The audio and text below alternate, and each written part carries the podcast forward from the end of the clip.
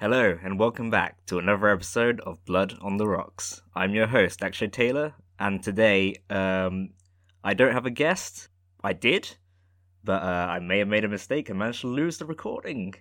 So, um, isn't that great? But I didn't want to leave you guys hanging, so you get two stories from me this time. I'm going to be talking about a massacre that happened in South Korea back in the 80s, and I'm also going to be talking about a cursed item which I uh, read about online the other day. Well, about a month ago, maybe. So, um, this to be fun. Alright, well, um, we'll get straight into it anyway. So, um, our first story is about the Uryong massacre in South Korea back in the 80s. Bit of background about the guy first. His name was Woo Bum Kon, and he'd served in the South Korean Marines until 1978.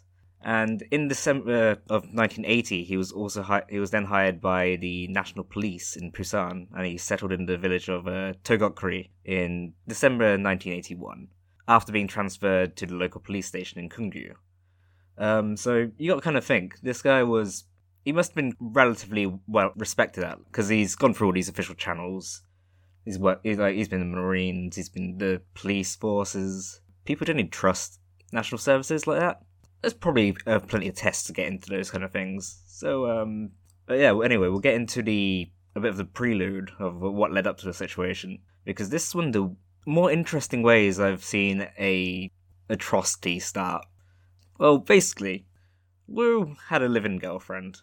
Her name was Chen Mao Soon, and on the afternoon of uh, April 26, in 1982, she um, woke him up by swatting a fly on his chest. He's an officer. He probably worked weird hours, probably slept weird hours. So, anyway, uh, he, he was enraged. He left the house and uh, stormed off to the police station where he reported for duty at about 4 pm. Um, according to early reports, he was he began drinking quite heavily from a bottle of whiskey, but also according to local officials, uh, he would he wouldn't be able to cover the ground he did, which is about four kilometers of difficult and rocky terrain, uh, while he was intoxicated. So um, some bit things are probably a bit exaggerated, but who knows? I'm gonna go for medium drunk, and um, at about seven thirty, he returned home from the police station where. Um, he punched and kicked his girlfriend and started smashing furniture. Before, and remember, this started. Uh, he got angry from something. I'm guessing there was a lo- something that led up to it as well, which we're not told about. But um, either way, very fucked up.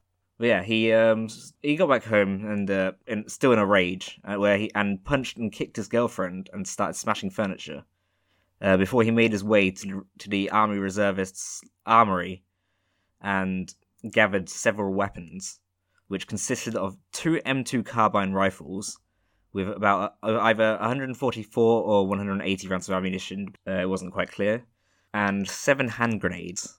So he, he was pretty damn well armed. And uh, s- some reports um, basically said that the other officers were at a meeting, so he managed to grab them unnoticed, but other reports say that he intimidated the guards to gain access. There was a bit of negligence here, to say the least. At about 9.30, his rampage began, and uh, he shot his first victim and entered the local post office, where he killed three phone operators and cut off telephone lines. Yeah, after this, he uh, went to uh, a place called Trongni, where he threw a grenade and shot passers-by in the marketplace uh, indiscriminately which ended up killing six people. Uh, he also wounded his girlfriend, Chun Mao Soon, who had basically gone to investigate after hearing shots in the village, and who later said, uh, basically, I went out and found Wu on the rampage, firing from two rifles, and one of the bullets hit me. So he really was not really caring who went after. It was pretty indiscriminate.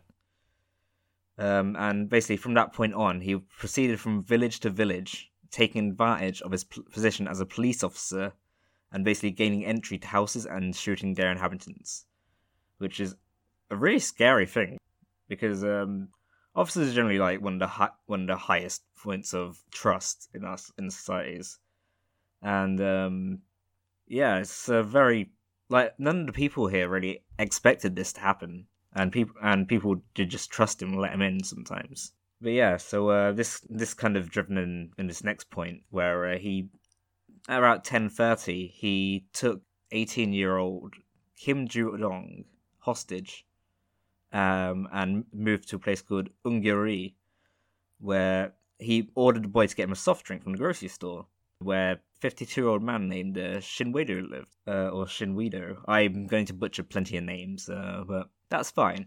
And after after getting what he asked for, Wu Wu killed the boy, and afterwards, um, Shinwedo, who survived the massacre, said this in regards to this this scene in particular. He said, "The patrolman came to my house leading a student. He asked for a soft drink. I gave him one. Uh, he only had one gulp and fired a shot at a student, killing the boy there. Then he fired shots at my wife and two of my children. They all died on the spot. Running out the house, I was shot and hit in the legs. So, uh, yeah, basically no warning, pretty cold and uh, calculated almost, and uh, really scary. Like before this, people just thought this guy was a normal dude, nothing too weird about him, and um, he then uh, continued his shooting at the marketplace, killing a total of 18 people in the, in that village, um, before making his way to another village called Pyeongchonni, um, where he shot a family of four in their beds, and then went to a home where a wake was in progress. Um, so there were plenty of people gathered here. And when the owner of the house saw Wu, the armed policeman, standing at the door, he asked what had happened. And Wu basically explained that there was an alert as North Korean agents had been spotted in the area, which led to the man inviting Wu into the house for dinner.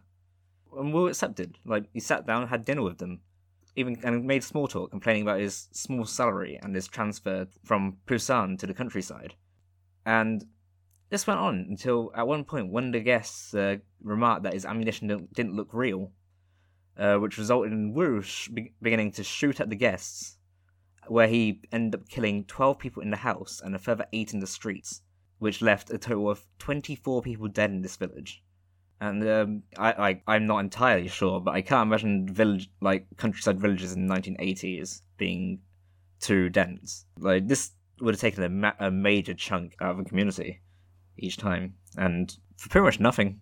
And um, yeah, then around here is when the police became became more involved in the currently continuing massacre, which is which is questionable really because um, basically the police were alerted within minutes of the first shots being fired, and it took them an hour to get to gather a team of 37 officers to, uh, to search for the gunman, which sometimes be okay, fair enough. It's very it's very last minute and uh, it was under the cover of darkness, but um, on top of this, the National Police Headquarters in Seoul weren't informed until about 1:40 a.m.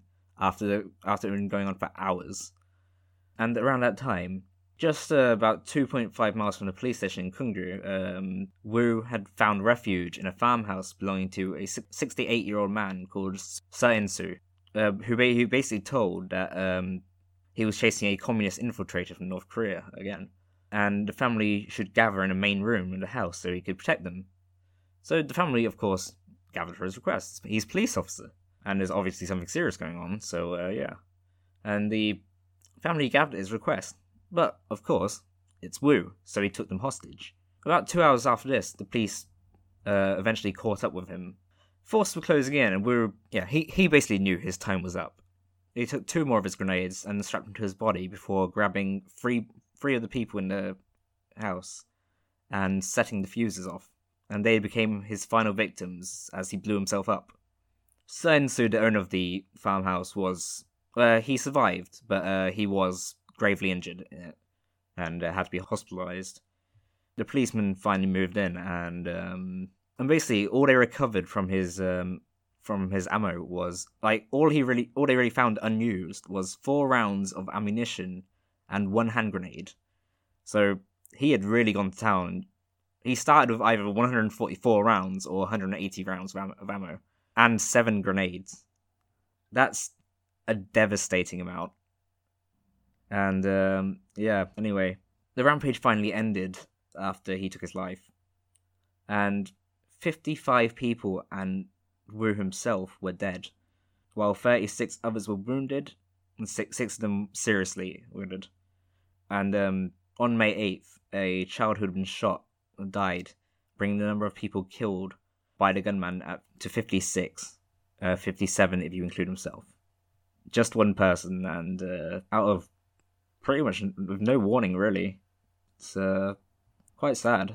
That would this would have been devastating for the for the local communities. Um, they lost entire families, children, elders, teenagers, and yeah, um, Chen Mao Soon actually survived his living girlfriend, and basically said that her boyfriend suffered from an inferiority complex and had been bothered by the villagers' comments on their living together unmarried.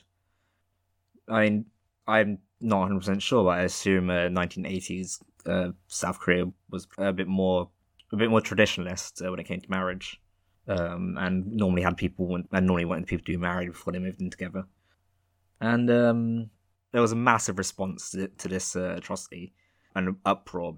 Later on, the provincial chief of police was suspended, and four other officers were actually arrested for negligence of duty, which it's very understandable. I don't think many people expected this. Like you, you can't expect this, but the slow response was extremely serious. On top of this, the Interior Minister of South Korea, Seo Chung-hwa, and the National Police Chief, uh, Ah Young-mo, offered to resign as a form of atonement for the rampage. Um, and yeah, the Interior Minister of South Korea, uh, Seo Chung-hwa, was actually held responsible for the incident by the president and um, and left the office and was replaced. On top of this, a special parliamentary team was formed consisting of 19 parliamentarians and led by the Home Affairs Committee chairman Kim Jong Ho to investigate the shooting and its disastrous handling by the police. And the South Korean cabinet also decided to pay compensations to the victims and their families. So at least they got something, but re- but you can't really replace that many people. Like one or two is devastating. Entire families is pretty unthinkable. But yeah, and um, this rampage uh, remain, remained the deadliest mass murder in in modern history committed by a lone gunman until the Norway attacks of July 22nd of 2011 by Anders Breivik, and was the deadliest mass killing in modern South Korean history until the Daegu subway fire, which happened uh, much later. Yeah, that was uh, the Uryong massacre, which I and I've probably butchered so many names, so so many names, but um, it's fine. You can yell at me later on Twitter or um, Facebook or whatever. Yeah, I, I, enjoy reading your comments. Honestly, uh, we've actually had quite a lot of um, great responses for last episode, especially regarding John Jones's um, predicament. Yeah, keep sending in messages. Um, I really enjoy reading them. Yeah, thank you. Uh, we'll cut to music here, and then I'll be back uh, to tell you about the Crone of the Catskills. Hey, it's Kaley Cuoco for Priceline. Ready to go to your happy place for a happy price? Well, why didn't you say so? Just download the Priceline app right now and save up to 60% on hotels. So, whether it's Cousin Kevin's Kazoo concert in Kansas City, go Kevin, or Becky's Bachelorette Bash in Bermuda, you never have to miss a trip ever again. So, download the Priceline app today. Your savings are waiting Go to your happy place for a happy price. Go to your happy price, Priceline.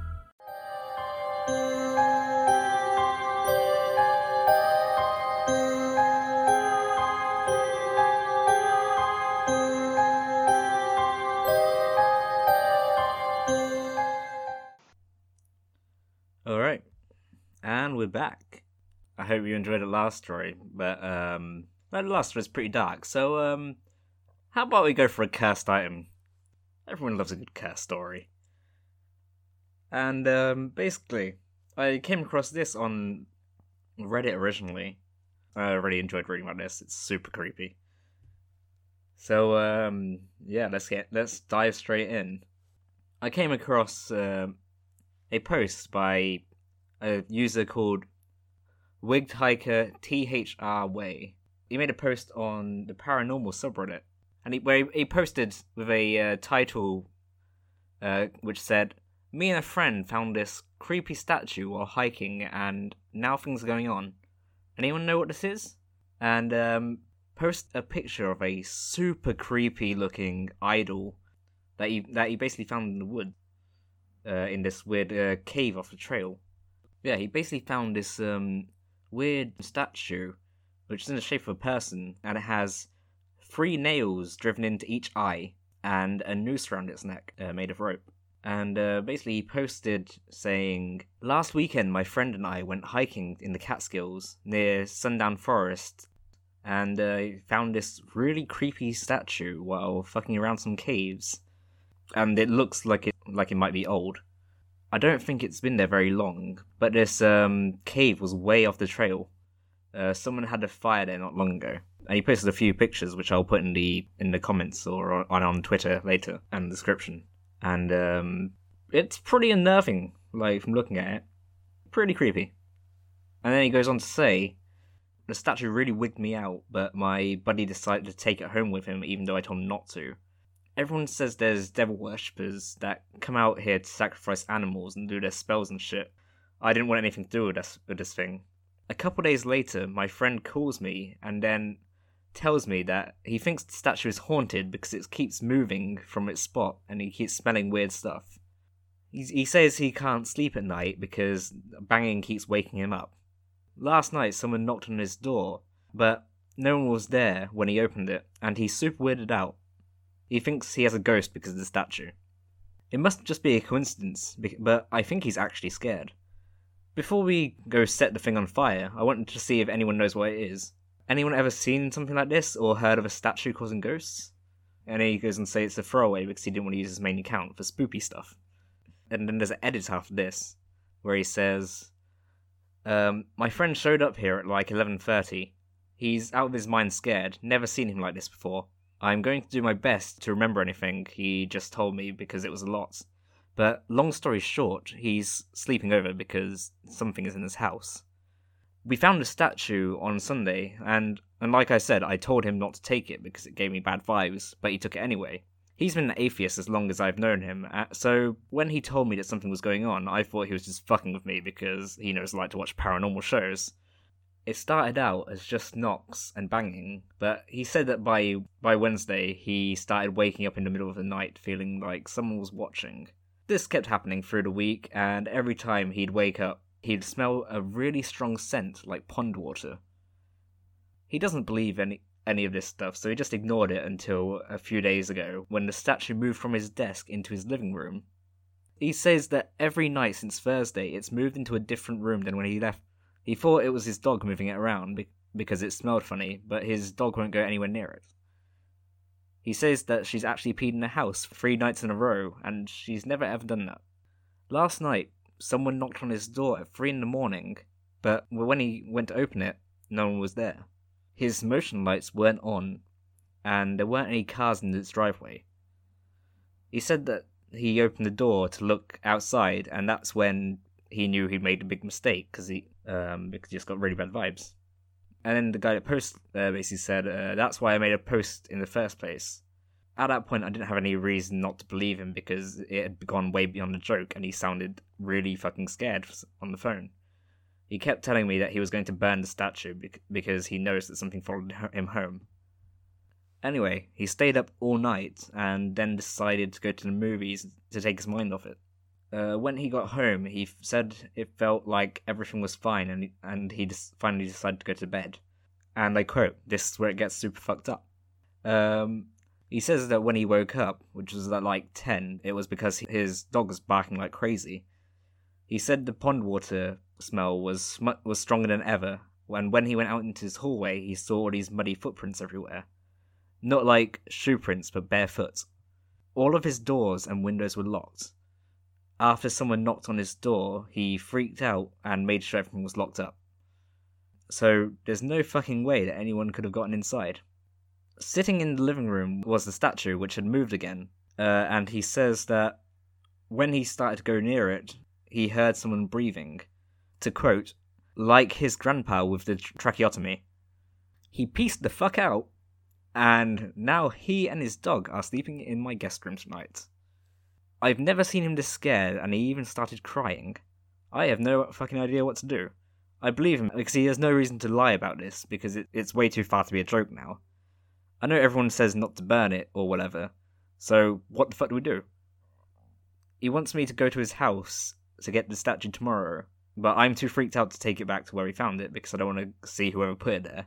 This story caught my eye because it's super creepy, and and also just the photos definitely sold it for me. I think, like even if you don't believe it, it's a very creepy thing to find in the in the, in a cave in the woods. So let's go through some of the comments, shall we? There are a few people basically posting comments saying put it back and leave it leave an offering of tobacco and rum as an apology. Uh, because uh, which is apparently a custom which it comes from um, voodoo, um, and um, the loa, like we mentioned in our first episode, uh, apparently like tobacco and rum. One of the, well, one of the comments also says, um, but um, only some loa do, and you can mortal, mortally offend by offering that to them. So um, seems to be a bit mixed up. On top of that, um, this you can also connect this a bit to European folklore, where alcohol and herb offerings are, are somewhat common.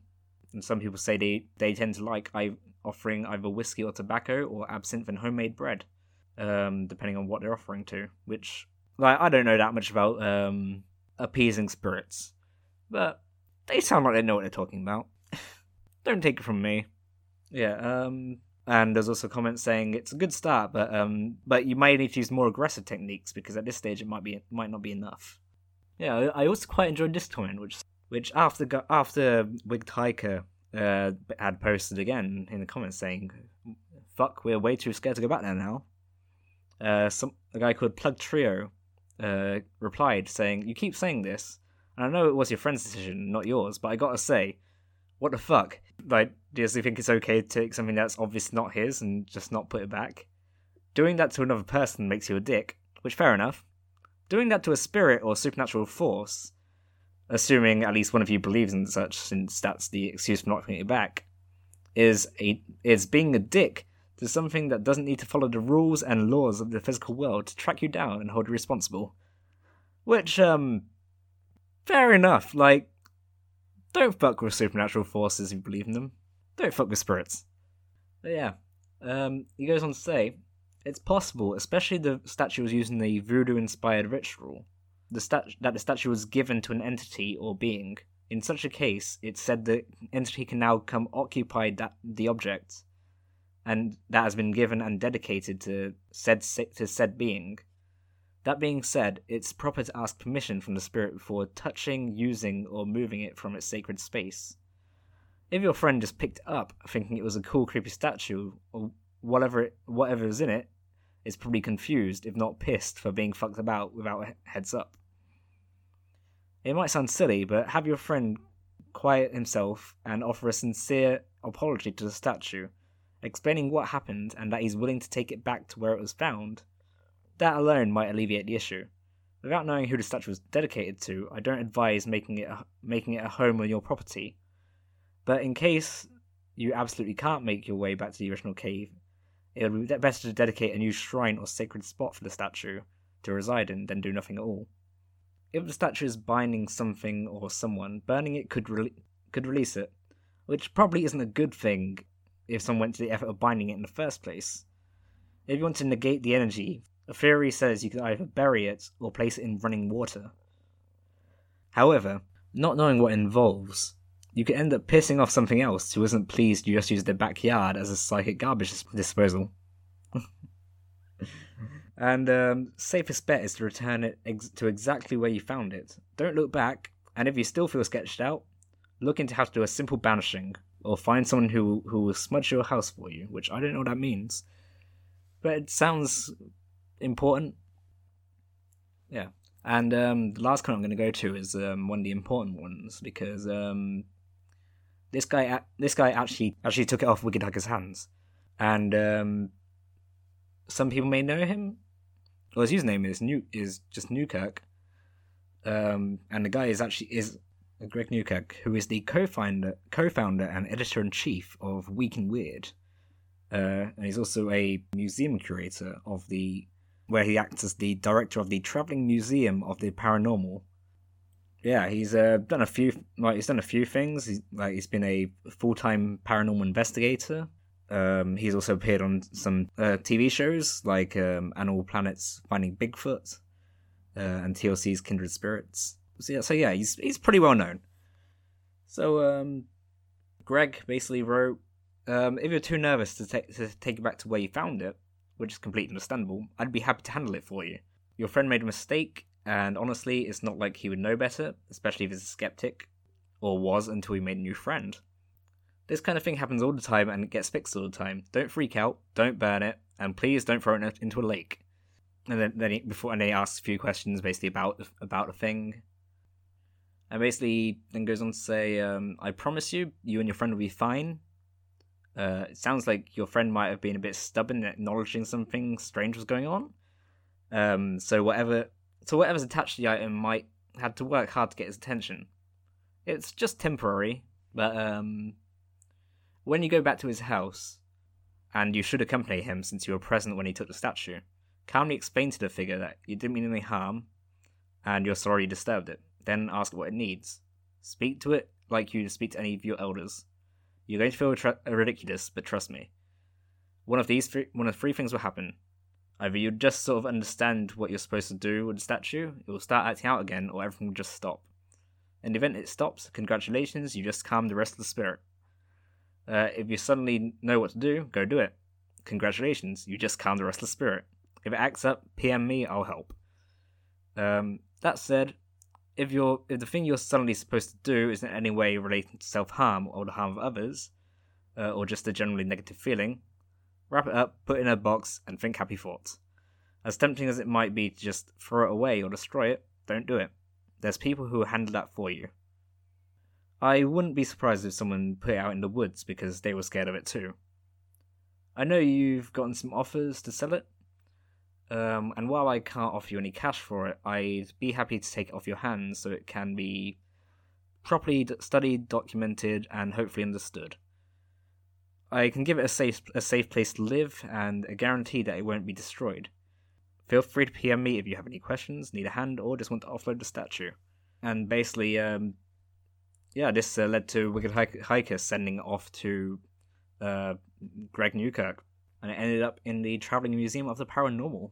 And um, Greg has written a pretty hefty, um, a pretty hefty article actually about it in on weekinweird.com, which I'll and I'll link that. In, I'll link in the description and stuff. Don't worry. And uh, so I'll I'll be reading out a few bits and pieces from it. I guess I I don't think I have time to go through everything in it, but um we've had most, most the lead up anyway, so I can scroll for a fair bit.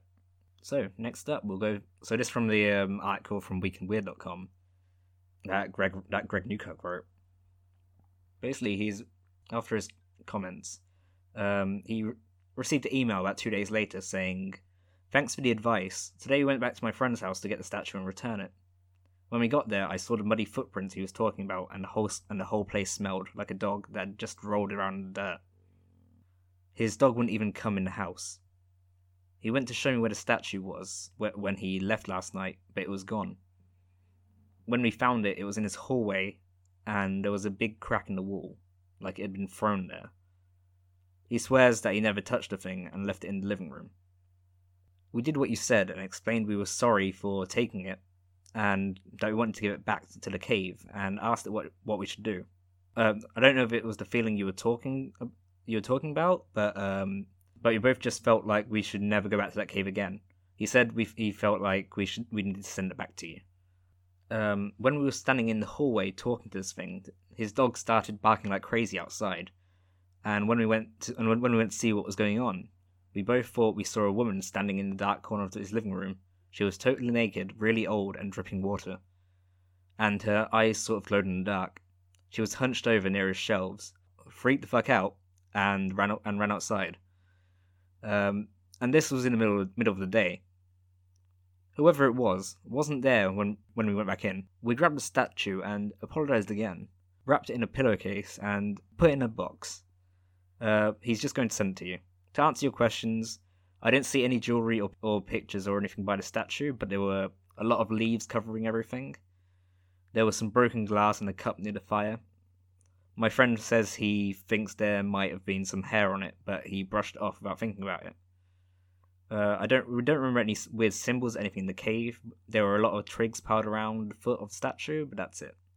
Everyone has always talked about how people goes go into those parts of the woods to worship the devil and do ceremonies and stuff. Even when my parents were kids, I fucking told him to leave to leave the statue there because it was probably from some weird ceremony out there, but he never believed in ghosts or the devil or anything. Right now, it's sitting in the trunk of his car at, at his house. Give me your address and we'll mail it to you tomorrow. If I knew it was going to be this bad, I never would have let him take out the cave. Thanks for not calling us fucking idiots and telling us how stupid we are like the rest of the thread. This is the whole reason I used the throwaway to begin with. Uh, less than a week later, a small box arrived at Weird HQ, uh, addressed to the Travelling Museum of the Paranormal and Occult. So the crew and the Catskills made it to Greg and uh, Dana Matthews, uh, who is his wife and and fellow museum curator. So Greg writes, um, "We carefully cut the package open to reveal a hard lump wrapped in a same pillowcase. We slowly peeled it back from the cloth, and rusty nails hammered into wooden eyes became became visible." Followed by a noose tightened around the statue's neck. Whatever purpose this piece was created for, it wasn't nice. The figure looked menacing, but there were a few things that were a bit confusing about the piece. The most obvious detail was that while the carving itself looked weathered, weathered in age, and so did the nails, the rope wrapped around its neck couldn't have been more than a year old. And the carving had obviously been pa- placed in the cave recently with the new addition of the noose, if the entire thing wasn't just a hoax to begin with. As we do with all new, with all new items that arrive in the museum, we snapped a series of preliminary photos capturing the artifact just as it arrived, jotted down some notes, and took and took some measurements. Then we locked the office and left to run errands. When we've been sent countless haunted objects through the years, it's hard to shake the preconceived notion that all these things um, won't live up to their alleged reputations, uh, and rarely do. So for us, the crone, the crone was just another day at the office. Later that evening, while sitting in the living room watching a movie, Dana and I were startled by a commotion in the office. Thinking it was our two cats, I volunteered to break up the fight, only to realise, upon walking into the office, that the door had been closed the entire time. Nothing seemed out of place, and the cats were nowhere to be found. In fact, our feline familiars were in another room entirely, cowering beneath the bed, afraid to leave. I walked back into the office in an attempt to look for the source of noises, but everything seemed in order until I almost stepped on Jesus. Lying on the floor was a plastic figurine of Jesus, normally found nailed to a crucifix. As I turned him over in my hands, I realized that he was missing an arm. On the complete opposite side of the room, swinging silently on a cross hung in the corner, was Jesus' missing appendage. Something had not only managed to pull Christ down from the crucifix without removing, without removing it from the wall, it had, been, it had thrown the figure across the room. I've still never been able to find the nails from Jesus' hands or feet. Sitting below the now desecrated cross was the crone, uh, and he also posts some pictures of that as well. And then he goes on to write um, whether or not the new artifact was to blame. Dana and I wasted no time setting up 24 hour surveillance on the object. We placed a motion activated trail, trail camera on, in the corner of the office facing directly in the direction that the crucifix hung, covering a selection of active artifacts in our collection. If something was causing the movement, we were going to capture it. For nearly two months, the, the motion camera sat in the room and there was no evidence of activity. I mean, without, apart from the occasional bumps in the night. But when you store hundreds of haunted, cursed, and supernaturally influenced objects in your home, you come to expect it. Still, there was nothing to point towards the crone being to blame for any of it. Then on March the 2nd, between the hours of 3 and 4 am, the, the camera triggered three times. Initial analysis showed that showed a few anomalies floating in and out of the frame, one of which even appeared to have its own light source. But it wasn't until we stitched frames together that we discovered something was really eerie. The crone had moved ever so slightly on its own. Things only got stranger from there. Several weeks later, with no further anomalous activity captured, Dana called me into the living room to ask me why I had stood on the furniture uh, after a shower, pointing to wet footprints that appeared to stand on the back of our couch. Only I'd not taken a shower in hours. For days, the earthy scent of pond water lingered in the house, with an intense feeling of dread and paranoia following it. There was an undeniable sense that something was with us, just waiting for the right moment to reveal itself. One evening, after enduring the overbearing weight of a hidden presence and the stink of algae for two weeks, we'd had enough. We were in the middle of a new, a new episode of Paranormal Lockdown, and when the smell of pond water got so great we couldn't stand it. Haunted objects, like behaving children, tend to respond and retaliate to the attention given to them during tantrums, but our usual routine of ignoring the bad behaviour wasn't working. We were passed out due for a sit down discussion with the crone, no one interrupts our paranormal television, not even terrifying entities. I stormed into the office, grabbed the carving, and marched back into the living room, slamming it down on the coffee table. I sat back down on the couch and began addressing the entity directly, something which should never be done lightly. I explained that we were happy to give the crone a home, but as this was our house, we had rules. It's a speech I'd given to most of the objects in the museum one time or another, and one one tends to work. And basically, he said uh, to the object, "If we left you with the hikers, you would have found your way into a fire pit or a garbage can. If you found your way to a priest, you'd be bound and buried, or worse, locked on a dusty shelf for years. We're happy for you to live here, but only if you respect the situation. If you've got unfinished business, we'll help you put it to bed. But if you don't treat us respectfully, you're going in the box." In the box is a phrase that they'd reserved for artifacts that don't play nice or, or are just malevolent. These objects, like unlike the rest of the collection, have their own dedicated lockboxes, so basically solitary confinement. Um, as soon as he uttered the, uttered the words, Dana sprang up from the couch, drawing my attention to the sound of rushing water from the other side of the house. We dealt with a broken pipe in recent past, and the sound of spilling water onto our laundry floor was a panic-inducing noise. We rushed towards the sound, only for it to cease as we entered, cease as we entered the hall. There was no water, but behind us, back in the living room, we could hear the dull thud of something hitting, hitting the floor. The crone had managed to roll off the coffee table and under a television, television stand. As I knelt down to and reached under the stand to grab the carving, Dana yelled out and rushed to my side. When I turned to look at her, she was propping the television up with both hands. The screen had nearly fallen directly on my head. We shared a brief look of fear and agreement, Three loud knocks reverberated from the living room wall, rattling picture frames and flickering the bulb from a single lamp providing our room with light. And that evening, the crone became one of the few objects not stored in an open air display when not on tour. They prepared a special box for the statue, wrapped it back up in the pillowcase it arrived in, and clicked the padlock shut. The strange sense and terrible feelings um, uh, all disappeared, but the shadowy presence never quite left. Yeah, la- later, um, the crone joined the traveling museum on tour which has the purpose of providing the public with um, rare hands-on experiences with haunted items that they can't really get anywhere else. They, but they say it's clear the crone is different, but they believe that the reality of the artifact is that it's important to share them with the world, even if they're potentially dangerous. But it was a look, don't touch artifact. Apparently, immediately, immediately after, people began to experience strange symptoms around the object, with the most common being burning sensations in the eyes, as if the statue was trying to avert avert the gaze.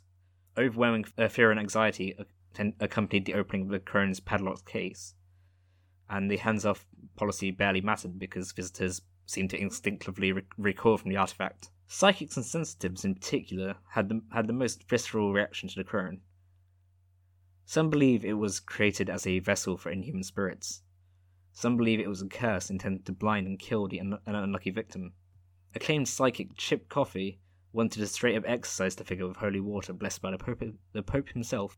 Yeah, and etc. Uh, etc. Et so, um, so uh, yeah, that's uh, Greg's person, like Greg's own beliefs on the on the crone was um that is that it was created to um, summon the spirit of a local witch because the location of its discovery, coupled with a the specifics of the carving's creation, led him to believe that someone was aiming to commune with and contain a particular spirit. Dana, on the other hand, believed that the spirit uh, was created as a sort of protection object used to ward a, a sacred ritual area, which apparently didn't do much good. Uh, Chip Coffey um, said uh, he wasn't sure why it was Car, but the Babylonian spirit, Marduk, which is meant to be a powerful entity with 50 names, atta- is attached to it. And Marduk is often associated with water, which um, could be tied to the pond water smells, etc. A bit later, um, while under a monitored 24-hour live video feed, where the um, was observed by as many as 100 viewers at a time. Uh, electromagnetic fluctuations, light anomalies, and feelings of general un- unease were reported by observers. But the most frightening reports came from viewers who, who experienced strange activity manifesting in their own homes as they logged into the video feed. Power outages, electronic equipment failures, and burning eyes all seemed to announce the arrival of the familiar earthy pond like scent. And in one case, a visit from the crone herself. Uh, in the final days of the carving surveillance, they asked the viewers to for experiment ideas, and basically ended up landing on a voodoo coffin nail, holy water, and a crucifix as trigger objects. On her last night on the 24 7 watch, the crone appeared to flick the nail away, which you can see a, a gif of on the um, article, which I'll link. They now still bring the Crone to every date on the um, traveling museum tour uh, to gather opinions, etc., on it. Uh, but it remains on the no touching list, which at the time of the article was with only one other item, which was a ritual sword. While they've occasionally gotten a in, piece of evidence from museum visitors or viewers of the live of the video feed, they'd not officially come face to face with the entity which um, was said to be attached to the artifacts. Like there's bits more, there's bits more to the article, but I think I've probably um, given you enough idea of, of the situation now, and we're kind of starting to run a bit long, so um, we'll wrap up there. Um, and um, I hope you enjoyed it because um, yeah, it's the first time without a guest, and it was a bit weird. but um, super, a super, super creepy story. Yeah. Anyway, um, thank you for listening. Um, we actually made quite a few listeners last week, um, and I'm I'm quite proud of it actually. Uh, yeah, I love you guys. But yeah, a couple uh, shout outs to a few things I, I've enjoyed this week. Um, one really cool podcast on the mythology and uh, monsters and stuff, which is actually on YouTube. Uh, it's called um, The Monster Guys, who are, and I, I actually really enjoyed listening to them talk about the Wendigo, which um, I I love a good Wendigo story, and that's not going to change. So um, I definitely recommend looking up those episodes. Uh, and top of that, yeah, and I also caught back up with, um, and that's why we drink, which is the podcast that inspired this one. Yeah, absolutely love those guys. Definitely go check them out. And finally, I'll also give one big shout out to uh, Whisper in the Night, which is a podcast which explores all sorts of fact, fiction, folklore. So pretty similar to us, just pretty creepy. It's great. Definitely go check them out. And I'll cut off here. Thank you for listening. Uh, if you enjoyed us, share us with your friends, family, probably not your children, and uh, give us a rating if you can. It helps me be seen by more people, which really does help out. And uh, thank you everyone that has already. And um, we'll end it there. So have a great week, and I'll see you next time. Cut to music.